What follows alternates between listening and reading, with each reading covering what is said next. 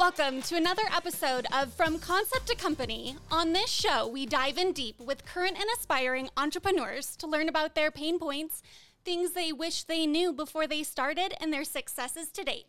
This week, we're excited to have Meredith Holley, a lawyer, life coach, and founder of Eris Conflict Resolution, where she helps employees stop toxic work environments without losing their jobs.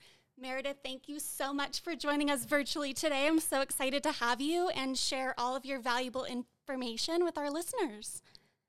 Thank you so much for having me. I really appreciate it. Yeah, absolutely. So, for all of our listeners that aren't familiar with you, tell us a little bit about what you're doing right now, and then I want to dive into how you got to where you're at today. Yeah, totally.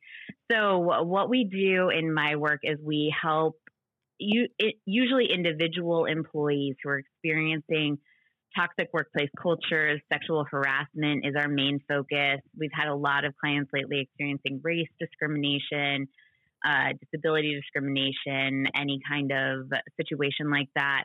We help them navigate those those issues while they're still working so that they can stay in careers that they love. What we found uh, through statistics and research is that um, you see folks with marginalized identities be encouraged to leave their work environments if they experience harassment at work. And then what you see is uh, a lot of folks with marginalized identities moving from job to job to job, losing seniority, uh, like kind of forced out of careers, even uh, because of toxic work environments. And so instead of solving the work environment, we're saying, well, you could go find another job. There's this uh, term for it that's career refugee now. And it's become such a problem that after Me Too, they did uh, they did some surveys, and and what the surveys basically found was that one in five women has left a career because of sexual harassment, which is just a huge number. So we try to encounter folks while they're still working, help them stay, help turn the work environment around. And, and what we find is that really helps everybody. It helps the employer. Um, no one is harmed by folks being able to stay in jobs that they're really good at. If things don't work out, I also am still a lawyer. And so we, we do litigate wrongful termination cases as well. So that's quite the jump. Tell us a little bit about how you went from lawyer to this career role, what you're doing right now. Yeah. Yeah. So I, like, really early in my legal career, sort of straight out of law school, I got my dream job at a civil rights law firm. And I, I sort of was in this position where I was like, I didn't think it was possible for a new lawyer to get this amazing job. I was so grateful for it.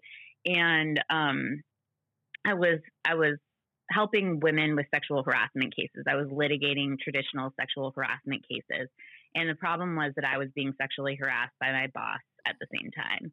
And for me, this was a, a really humiliating experience. I was, I was like, I'm the person who's supposed to know how to solve this problem, but I don't know how to solve it. And I went to other employment lawyers and I was like, okay, I know how if somebody gets fired, I know how to file a lawsuit for them, but how do we teach them how to, like in my example, get somebody to stop touching them every day at work? And what I found over and over was employment lawyers just said to me, we don't know how to do that. But um, if folks get fired, you know, like, and for me, they were like, you know, you could quit your job, um, you could go look for another job, but there wasn't really another comparable job for me. Like, I, this was this was the job. If I was going to do something similar, I would have to move, definitely move to another city. And like, I don't even know then if I'm leaving uh, such a well regarded organization, there are going to be questions about it. It definitely would have impacted my career. So it was more than a year of experiencing harassment. And I, at this point, I was like walk into work every day and I was listening to podcasts like this one and I could hear the sound of my heart beating over the sound of the podcast because I was having panic attacks while I was walking to work. I was just so afraid every day. And so eventually I found a podcast that really turned things around for me. And what it said was that our thoughts create our feelings. And I was like, no, that's 100% incorrect. My boss touching me creates my feelings. And then the more I thought about it, the more I realized that logically, it was my thoughts that were creating my sense of panic. And that's not to say it was unreasonable for me to panic, but that really let me see that there were other ways that I could encounter the situation in a more empowered way for myself and not give up about it. And that's what I did. And ultimately, my um, the man who was harassing me apologized and stopped touching me. And we worked together safely for a number of years after. I got a life coach certification and I started implementing what I learned with my clients and really saw them able to testify more clearly if they did have a lawsuit or able to turn things around in their workplace if they didn't want to file a lawsuit. Most employees, their worst nightmare is filing a lawsuit against their employer. So, uh, being able to give folks tools to to handle situations like this really we've seen a ton of success. And what what a lot of folks say is like well it shouldn't be on and, and i felt like this too and i think this is super valid. It shouldn't be on the person being harassed to turn the things around. It shouldn't be our obligation to um, to solve a work environment and i think that that's totally true and i think that if for folks who are in those situations we we do have a duty to our careers. We do have a duty to ourselves to be safe. And so the more skills we can have to keep ourselves safe, I think it doesn't mean that it's fair, but it also is crucial to where we are in culture right now. What a story! First of all, let me just take a second to to say that it's it's wild how many people I've talked to, just not on the podcast, but just over the years, that have gone through these terrible scenarios that they never should have been placed into. And they're able to take that and grow and then help others prevent that from happening in the future without going into too much detail. And so, first, I just want to just wow. I don't i don't have uh, yeah. I, i'm like speechless right now as you can tell. Um i'm so thankful that people like you exist to help others that are going through these thank you. Situations. i mean it's our pleasure. Yeah i, I think um, i have a, a, small team with me now and i think that we just like we hear these stories every day. A lot of folks come to us and they say you're going to be shocked that in today's age this is happening. And i'm like you're not going to shock you're not going to shock me. I am not going to be shocked. I'm sorry to tell you. And and i think that we've all been taught that it's too scary to talk about these issues especially uh, race especially sexual harassment especially anything to do with sex or with our bodies like mental uh, and physical disabilities. All of these characteristics that we've stigmatized in culture, we have such a hard time talking about them anyway, a lot of times, that then thinking about getting help in one of these areas can be really difficult. And I think the fact that I can say, oh, I, I may not understand exactly what's going on with you, but I do know how terrifying it can be to be in a workplace culture that's really abusive, I think helps folks be a little more comfortable talking about their experiences. Definitely. So, most of our audience is entrepreneurs or people thinking about mm-hmm. starting their own business. Maybe they're in a situation where they're in a work environment that didn't have the right workplace culture, mm-hmm. something happened and they decided to start their own business. Or there's business owners that really want to prevent anything from happening. What's some pieces of advice that you might have for them? Yeah, I mean, I think that uh, what I see for some folks who are starting businesses after they've experienced a work environment problem, I think it can be easy to really push ourselves um, to uh, be successful and to sell and and do all these very crucial things with business without making sure that we've healed ourselves first. And so sometimes i even see entrepreneurs get into a relationship with their clients where the clients are a new abuser. And this for me was a major issue of why i didn't want to leave my job. I felt like i i had i was running into an experience that was more severe than i had ever experienced before. Most women have experienced like some form of sexual harassment at some point, I think. But um, I think um, like like this one, I I just was like, I can't solve. I don't know how to solve this. I don't know how to do this. And I think that uh, going through the process that I went through was a really healing process, and going through like being able to turn the work environment around myself was a really empowering process. And I think sometimes leaving a work environment, starting an entrepreneurial business, starting a different career can be an empowering experience for folks. But I think it's important to take that space and make sure that you do whatever you need to do to heal yourself because we do see these problems coming up again. At having a boss versus having a client sometimes is not that different of an experience.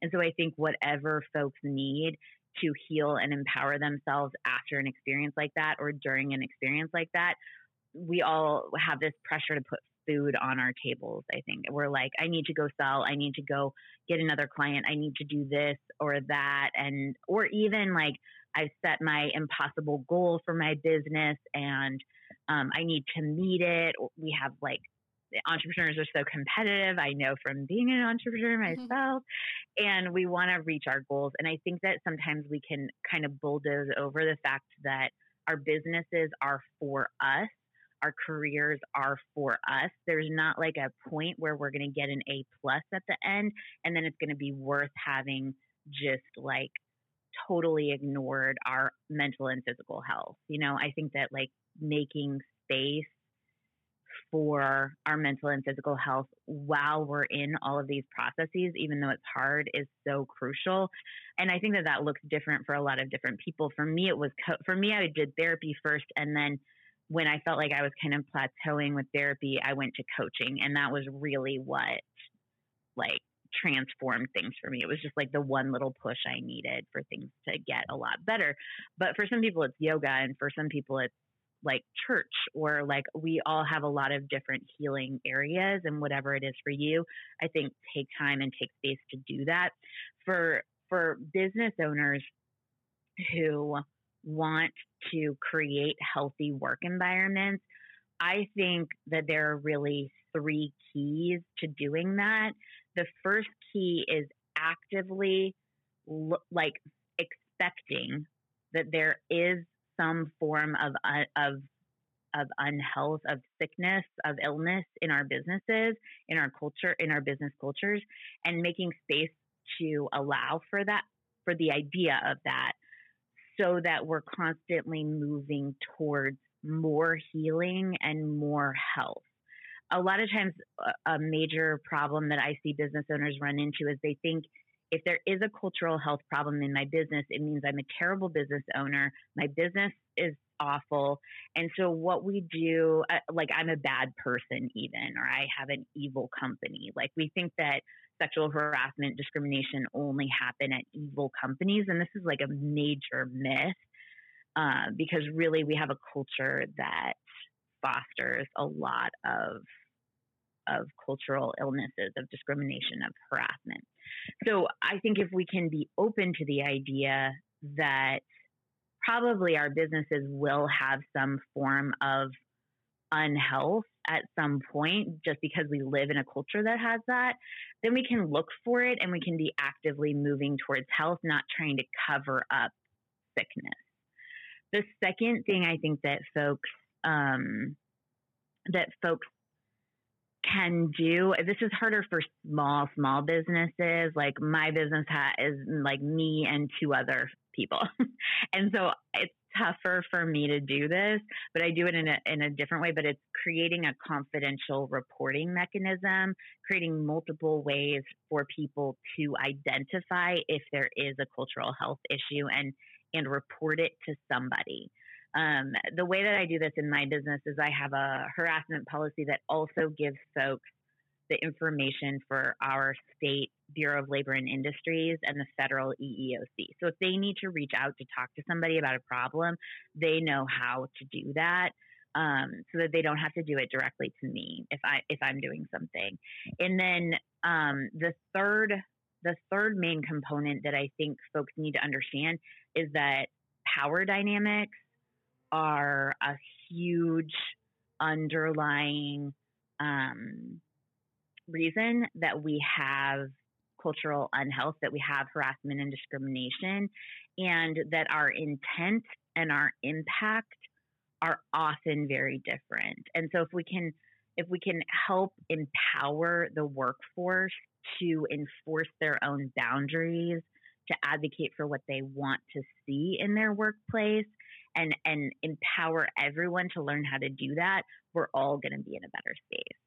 So that's a long answer, but no, we love long answers here. We are all about those long answers. it's perfect. Yeah, I, I, it's crazy. Like there are so many clients I feel, especially with startups, they just run. And that's kind of it's it's something that we talk about a lot. We talked about it on the the last podcast. Like entrepreneurship is building the plane on your way down. And it's not always intentional that these processes aren't put into place.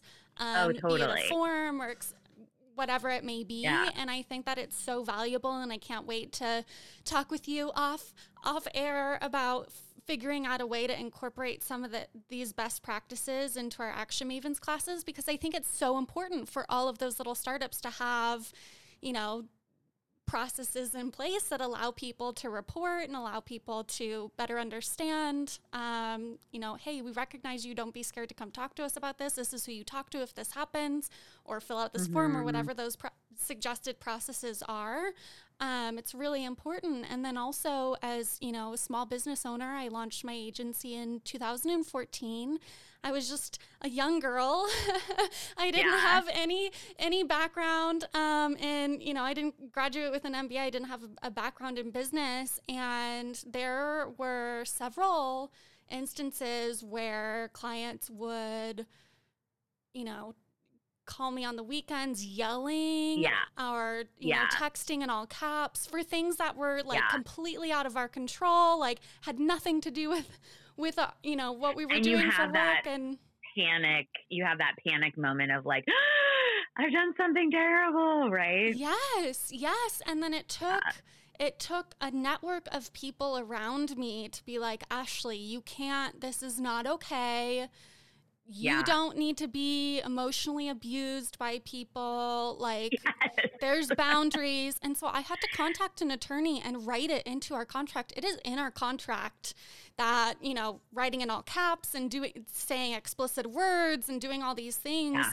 are, you know, a reason for us to be able to cancel our contract with you with no notice. Yeah. So don't do it. Um, but it took like even just me having to learn that myself to know, okay, let's, let's set this up in place. And as our brand grows, I want to work with someone like you or whoever can help me set up the proper ways so that our team members can make sure that they're always protected and that they have a place to go and report anything if anything were to happen either directly with our clients or somewhere within the company itself. Granted you know we're all remote but that doesn't stop anything from happening. Um, so it's true.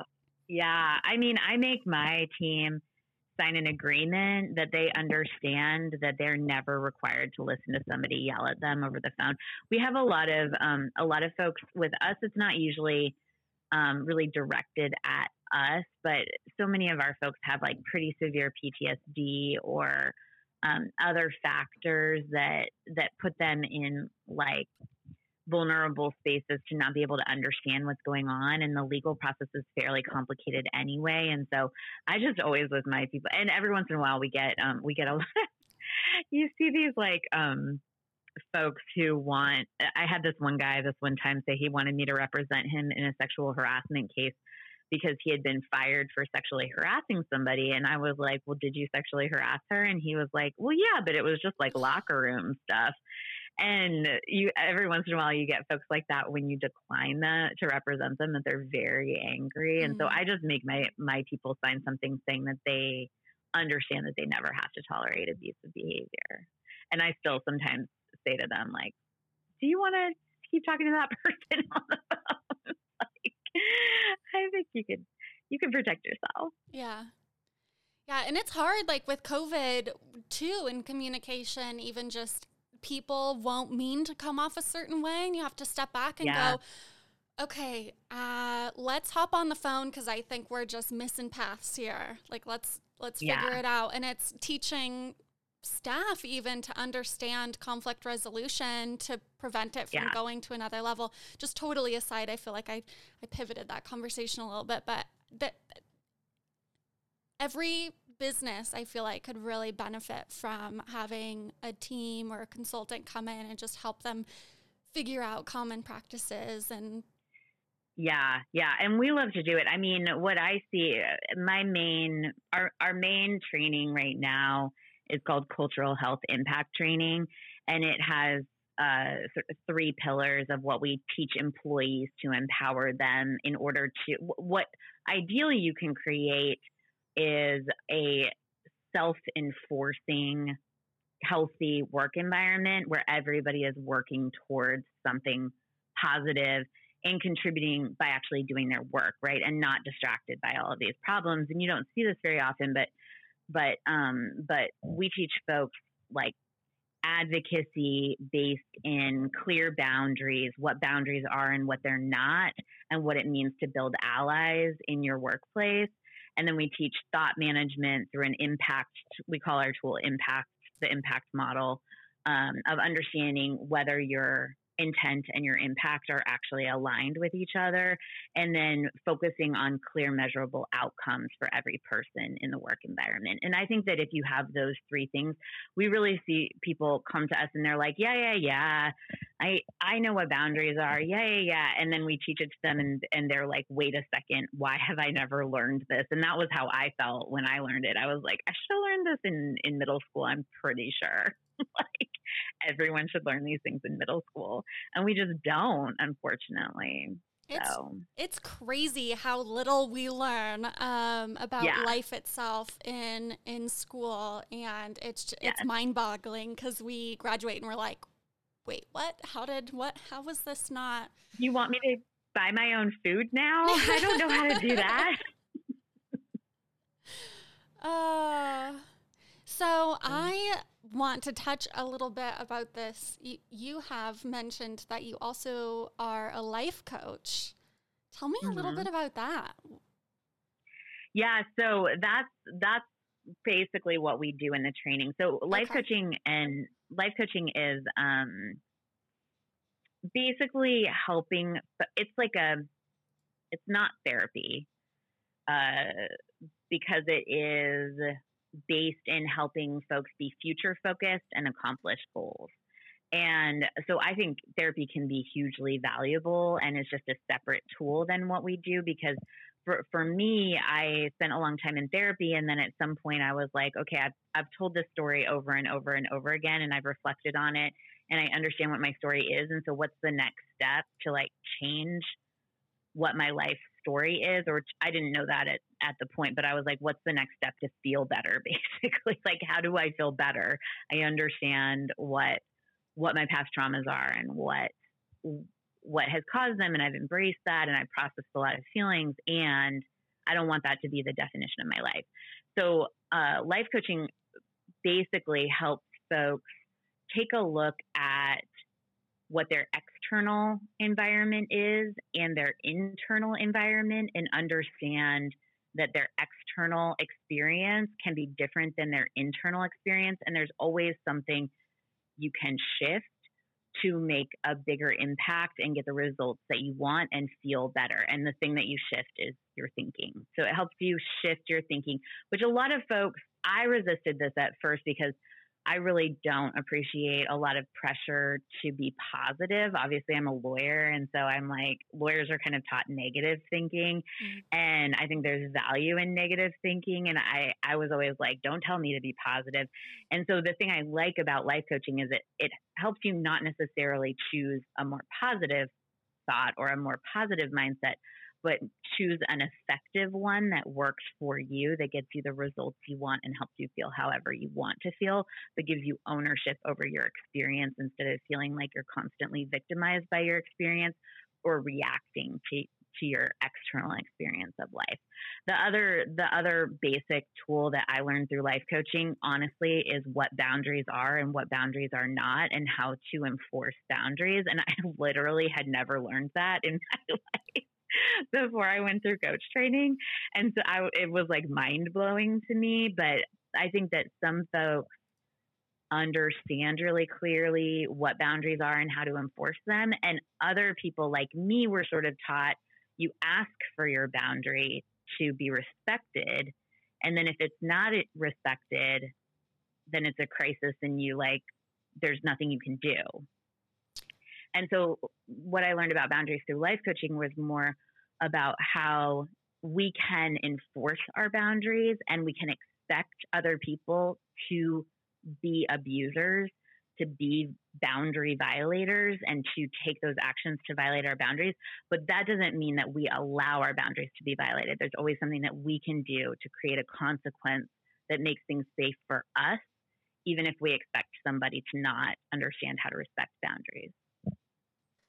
I love that. I think, you know, there's too little talk about, thankfully, it's become more popular, but I still feel like it's not popular enough. Um, life coaching versus therapy. And granted, like you said, therapy is great, it's incredible, but being able to take those actionable steps and understand and move forward, I think is really powerful. And there's just so many situations that we'll find ourselves in as entrepreneurs, be it business related or personally related, from a Facebook message of someone psychoanalyzing you and like, or, you know, trolls yeah. on social media and all this stuff, yeah. and better understanding like how to empower yourself and respond and move forward, I think is extremely valuable because even though not directly related, I will find myself like I'm an INFJ in the 16 personalities for anybody that uh-huh. follows that. Um, I am too. Yeah, that's funny. That's so fun. um, and I will like someone will say something negative or have some sort of yeah. opinion on something, and I'll think about it like a thousand times over when I should You'll, be thinking about yes. something else. And I yes. just. And I think there's a balance between, and I think especially for INFJs, we want to consider all the input, right? Like we want to listen to our intuition and and listen to our external environment. But but I think for me, what I needed to learn was a system for separating out when I did want to be open to my external environment and when I wanted to just move on, and then I get to choose that. Huge. Yeah. Uh, wow. Um, deep breath there for me personally, reliving um, all those fun things. Yeah. So, did you know your whole life that you wanted to be a lawyer? Or tell me a little bit about how you got to get to that point because we dove a little bit into you starting the business that you're in now and how life mm-hmm. coaching and your past experience pairs together. But I'm always so interested just because I did a 360, right? Like I thought I was going to be mm-hmm. in healthcare filled my whole entire life and then I ended up in marketing. So I always find it really yeah. interesting how people got to where they're at, where they're sitting in their chair today. Yeah. So um, my dad was a lawyer. And so I always wanted to not be a lawyer because my dad was a lawyer. and um, and it's funny because my dad was even a labor and employment lawyer, and I'm an employment lawyer now. So um, so who knows? I don't know. I should have I should go back to therapy for that probably. Um, but I was raised in a religious cult when I was from like age six to ten and one of the main core beliefs of the cult was that women are evil. And so we like genuinely believed that, like that there's like a root of evil in women that they can overcome by being subservient to a man. And, and it was like pretty openly taught, like it wasn't like a lot of folks that I talked to were kind of shocked that anyone would believe that. But I think being raised in that atmosphere where it was very openly taught, we then left the cult and we started going to um, more mainstream churches, and you see a lot of similar teachings that are just kind of um, covered over or made sound a little nicer in mainstream culture, not just church, but like I saw it a lot in mainstream churches. And so I got very good. I mean, I didn't get very good. I was like raised to be very good at identifying statements that are kind of anti women. And it wasn't until I went to college that I ever was told that like this is the first time I ever heard the idea that feminism was not about men it was about how women could be okay also like that women were not evil. And in college I was like I don't know maybe I'm a feminist because I mm. kind of think that women are not inherently evil what do we think about this and my roommate had gone to high school with me and she um she was raised in the LDS church and so she had a, a lot of conservative values around what women's place was also. And so both of us had this sort of crisis of like, I always was told that feminism was about hating men, but now I guess it's not about that. Hmm. What? What's going on here? And so for us, that was a major turning. And then it was like, what else have I ever thought or been told that like just isn't correct? Or like, what could I believe? What could I learn about and believe that's different than how I was raised? So I ended up, I did Peace Corps after college and I worked for a law firm as a legal assistant. I worked for a law school in the admissions office. I sort of like danced around legal stuff for a while, but ultimately I was working as a legal assistant and I was like, what if I'm smart enough to be a lawyer? like, do you think, like, because I was pretty bored and it was like pretty routine work and as a legal assistant, you do like a lot of the work for the lawyer often, and you don't get paid what the lawyer gets paid. So I was like, what if I'm smart enough? And then I thought, well, I'll probably fail out of law school, but it'll at least be challenging. And I decided to apply and I studied for the LSAT and I got a good score on the LSAT. So I was like, maybe I am smart mm-hmm. enough. I don't know. Who knows?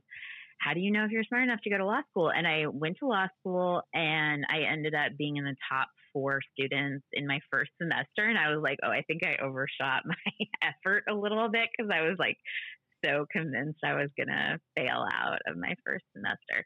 And then our joke was always um, when I first was going to law school that if I went to law school, I might have to be a lawyer someday, which I still was like, I don't want to be a lawyer. I don't want to be a lawyer. And then then I got sort of more involved in, like, I ended up clerking at a trial court, and I was like, oh, trial is fun. Like, juries are fun. Um, and like really loved the judges that I worked for. And yeah, and I, I mean, I think that I, I sort of, you know, when you go to law school, the joke is always that everyone goes to law school wanting to help people and everybody comes out of law school like working for a big tobacco company and really jaded and with hundreds of thousands of dollars of debt and so like you go in wanting to help and then you you come out contributing to harm you know and i've sort of always taken the stance that i think that law can solve problems instead of creating more problems and that's not what every lawyer uses their license to do, but I think it's been possible for me, and that's been the inspiring thing is really seeing people get help and seeing their lives change. First of all, incredible background. I love that. I um, can't tell an- enough of our listeners to not listen to your inner voice that tells you you're not smart enough or you're not good enough because you are. Yeah. I'll repeat that again. Yeah. You are smart enough and you are good enough and you can do it and you just have to put your mind to it. I think just women or whoever we are, a lot of our background has given us this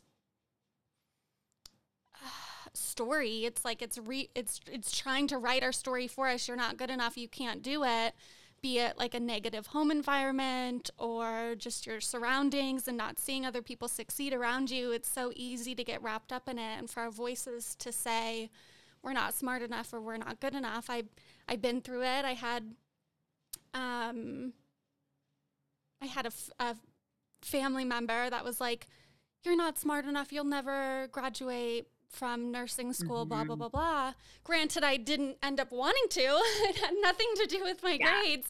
I changed careers, but she was saying that to me back when I was in middle school and high school because I was like, determined. I was the little girl with the stethoscope and dolls, and it was all doctor, you know, playing doctor yeah. and playing nurses. And I was like, this is what I'm going to do. And I was so determined to do it. I had my um, first responder certification and CNA certification before even graduating high school. I was working, interning at one of the top, top trauma centers in Orange County. Like, went to school to start getting oh, my cool. nursing degree, worked like 16 positions at the hospital. I kept walking into the director of nurse's office, and I was like, okay, I'm ready. Like, what's next? and she kept yeah. increasing me while I'm going to nursing school. And then just one day, it was, it was, some, it, it just kept hitting me that I was never satisfied and that it, it was very traumatic dealing with patients that were dying every day. And I was constantly yeah. surrounded by nurses who were negative and didn't want to continue CPR because they were determined that, you know, that person didn't want to live because they're 300 pounds or this person's a pain pill seeker. And I was like, I can't be around this negative environment anymore. Like it's, it's very toxic. Yeah. And so yeah. I got out of the medical field, but like those l- inner voices can really disrupt the path that we're destined for and that we can make and build for ourselves. And so, for all of you guys listening, just a reminder you are good enough and you can do it if it's what you really want to do. Yeah. And I think for me, it whenever I engage with that voice and I'm like, shut up, shut up, shut up, then I, I get super obsessed with it and like have to look at all the evidence. Am I smart enough? Am I not smart enough? Um, do I know enough yet? Do I have enough certificates yet to do this thing? And then what I found is if I say, okay, like that's one opinion, brain, thank you for offering it to me. What if I am? And what if I'm willing to fail? trying it. I think that's the hardest part. Like for me with law school, I was like, I, I couldn't be like, yes, 100%, I'm smart enough to graduate from law school. But I just thought, what if I am? Like maybe I am, and I'm willing to fail to find out. And it sort of quiets the voice and let's, let's, and you don't have to argue with it anymore, you know? Mm. I love that. Yeah. So for I'm I'm actually looking at your Instagram right now, reading all these inspirational quotes that you have, and I just wanted to give you totally off topic a little shout out. You have intuition is always right in at least two important ways. It is always in response to something. It always has your best interest at heart. Gavin mm. de Becker. And I was just like, oh, I love that. Yeah.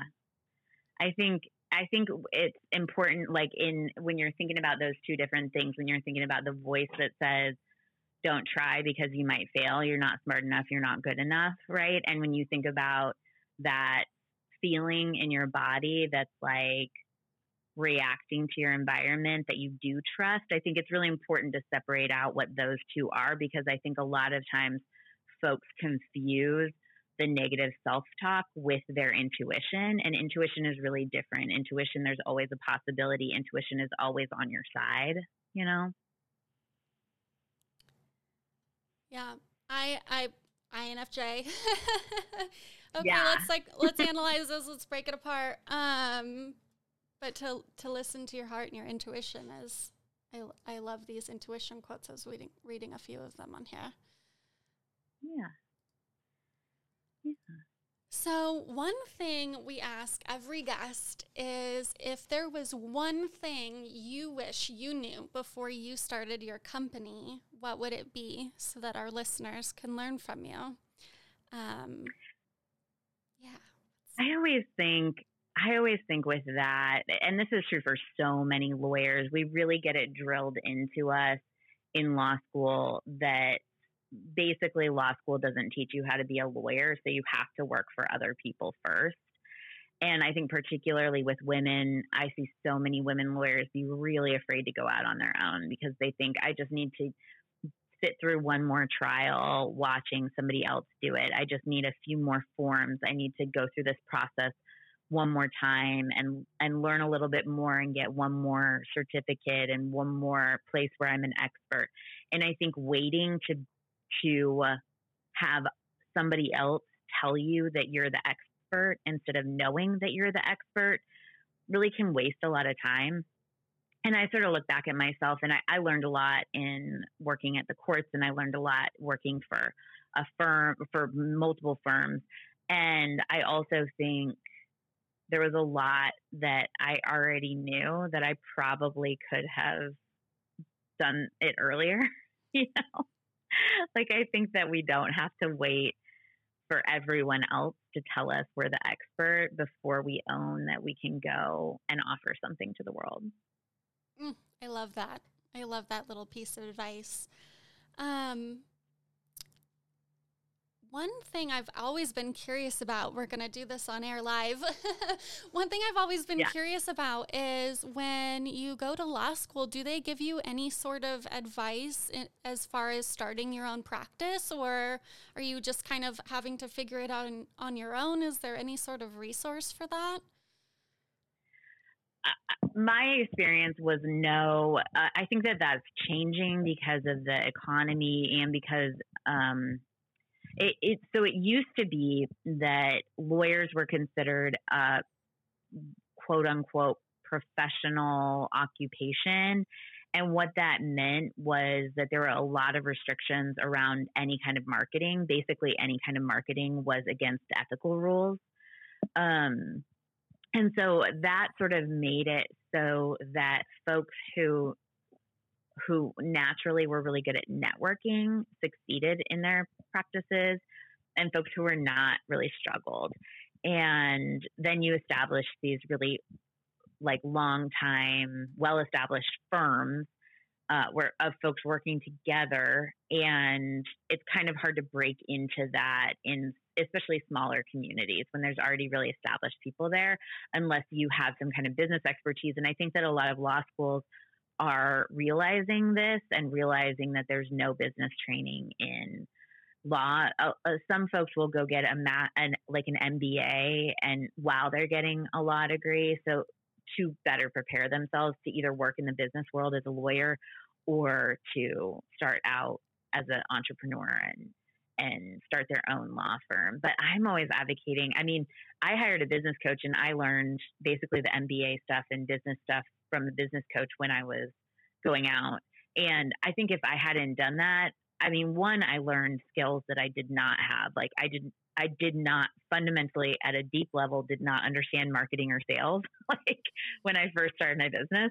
And I really had to practice and learn and listen and get those skills. And I was not taught that in law school. Now I think some places are trying to be more forward thinking to set new lawyers up for success because I think that that has been a major failing. Um, but I would say what I see in law schools on a practical level versus what I learned in hiring a business coach are wildly different. And hiring a business coach was like one, like partly the key to my business being successful in learning these skills, and partly I had to like invest in my business to take it seriously because right when I left my firm, like when I ultimately left uh, the firm I was working for, I left because I I was like going to become. They were offering me to be on a partnership track, and I didn't really want to be a partner. And I suspected that I could make more money not in the firm, and I wanted to test it out. And right when I left, I got like three or four job offers at like $20,000 more a year than I had been making at the firm. And it was like very tempting to just go work in another space as a traditional lawyer. I didn't though because I had invested in the business coaching and had invested in the business. So I think lawyers are sometimes resistant to that idea because it seems newfangled and like lawyering is like old fangled and we're like we're a profession we don't learn about business but really i think that that ends up disadvantaging a lot of new lawyers. And I think that we can do better. I completely agree. I know so many that you know graduate and feel that they have to join a practice and then they're getting you know partial partial pay and all that stuff because they're not owning right. their own business and their own practice because they didn't have that background right. and they're like oh okay go back to school get an mba to learn this or or you know right. a lot of people don't even realize it doesn't register that they could hire a coach and they'll try to learn things online on their own and then it goes to the wayside. I know so many people that have gone through that process. So it was great to hear um, your background and experience and hopefully hopefully that's solved in the future with classes and it's something that's always included. But in the meantime, um, definitely business coaches are an incredible asset to keep you yeah. going in the right direction and keep you on the right pace and all of that other fun stuff. Um, because there's just so much to know about starting a business and especially so in your industry t- to your point yeah. regulations and all of that other fun stuff there's it's a lot to absorb on top of everything else you're having to do so well and you have to like overcome that ingrained sense that you're gonna die mm-hmm. every day when you start your business you know, like like I built a website. Why is no one paying me? Am I going to die today? Yes. like, and so I think you have to have whatever it takes to have that commitment to like let your brain tell you you're going to die today and be like, thank you for your information, brain. We're going to keep going. I think that might, you might be correct, but I suspect that you might be wrong. Yeah. like we might not die today. I think eh, the other thing that I've always heard and this is a tough thing about implementing any kind of of helpful and accurate business teachings in a law environment is that I think a lot of business, a lot of current information about best practices in marketing and sales changes quite often. And so when you go to a major institution to get that information, you're getting information that's at least five years old. Mm-hmm. So that can be a little tough because they have all those procedures for approving what they teach the curriculum that they teach. So yeah, it's insane. I I um I've been brought in a couple of times to teach as a guest speaker at um, different universities for their MBA program for the marketing classes. And I'll go up there and I'll present and I'll talk about Facebook algorithms and best post mm-hmm. times depending on those particular followers and just really mm-hmm. dive into a ton of stuff and and everybody raises their hand at the end of the class and they're just so lost they're like what are you even talking what? about? Yeah, you're speaking a totally yeah. different language. We did not know any yeah. of this. And I'm like, how are you? How, what?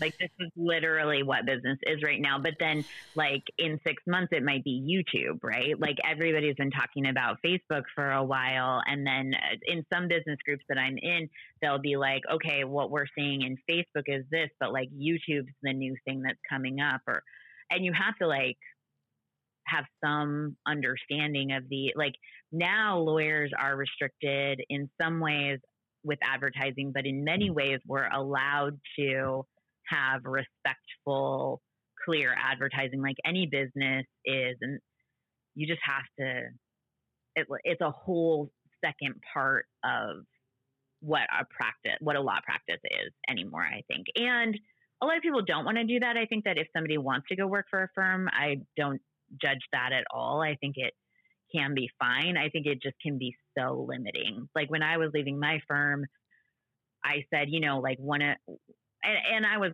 sort of negotiating with them. I was, I was, they like didn't want me to leave, and I was like, you know, here, I, I think I could make more money, and and here's what I'm seeing numbers wise, and like I want to start implementing more the coaching and training aspect of what I'm doing with folks because I'm seeing it be such a pro. I mean, I had that last year that I worked there, I had three clients tell me that they had been suicidal mm. and that they had overcome suicidal thinking through the coaching work that we did together. And I was like, you can't, you can't overvalue that. Like that is profound change that somebody's having through just this experiment that I'm trying out that we're not usually offering in the law.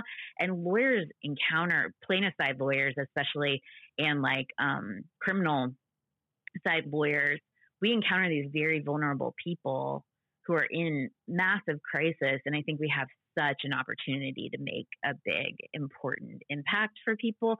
And I think part of that is being willing to learn marketing and sales from a business coach. like, for real.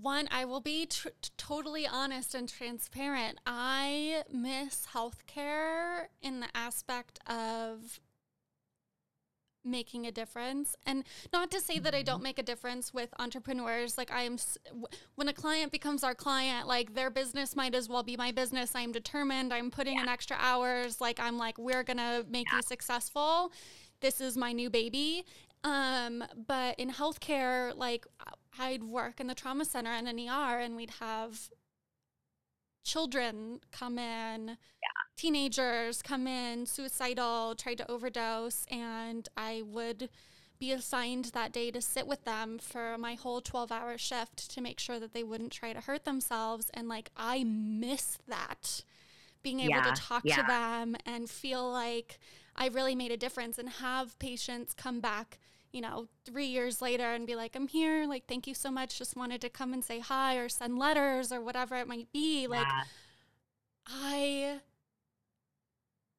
miss that so much. Um, but now, in in its own weird little way, marketing with my marketing agency, which is my other company, for those of you just joining as this first uh, podcast, um, I do own a marketing agency, Cardi Media, and I make a difference in this backwards way of marketing and branding yeah. businesses and helping them rebrand. But um, I know with Action Mavens, like in its weird backwards way, that these courses that we're going to teach through the idea viability stage, building a winning team, talking about um, you know proper processes and procedures to make sure that um, certain things aren't oppressed and, and all of this stuff all the way through mergers and acquisitions teaching those classes and make sure making sure that every entrepreneur has the key fundamental 30 steps that they need to plan launch grow and maintain their business. Like that's my newest passion and i feel like if i can save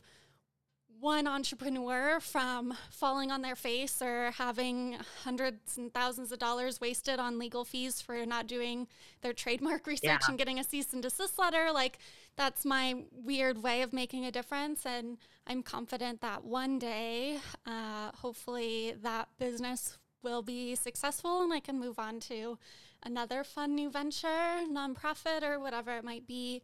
Um, but I love, like, I wish everybody could see my expression on my face right now, like how impactful your story is and what you're doing and how you've catapulted your life into this direction to help those people and the scenarios that they've been through and the processes that you've been able to implement so that yeah, yeah I'm like, uh. I I mean I think that what you said is exactly right on. I mean, I think sometimes in life we're called to sit with the person in the worst, like sit next to the person who's having the worst experience of their life, right?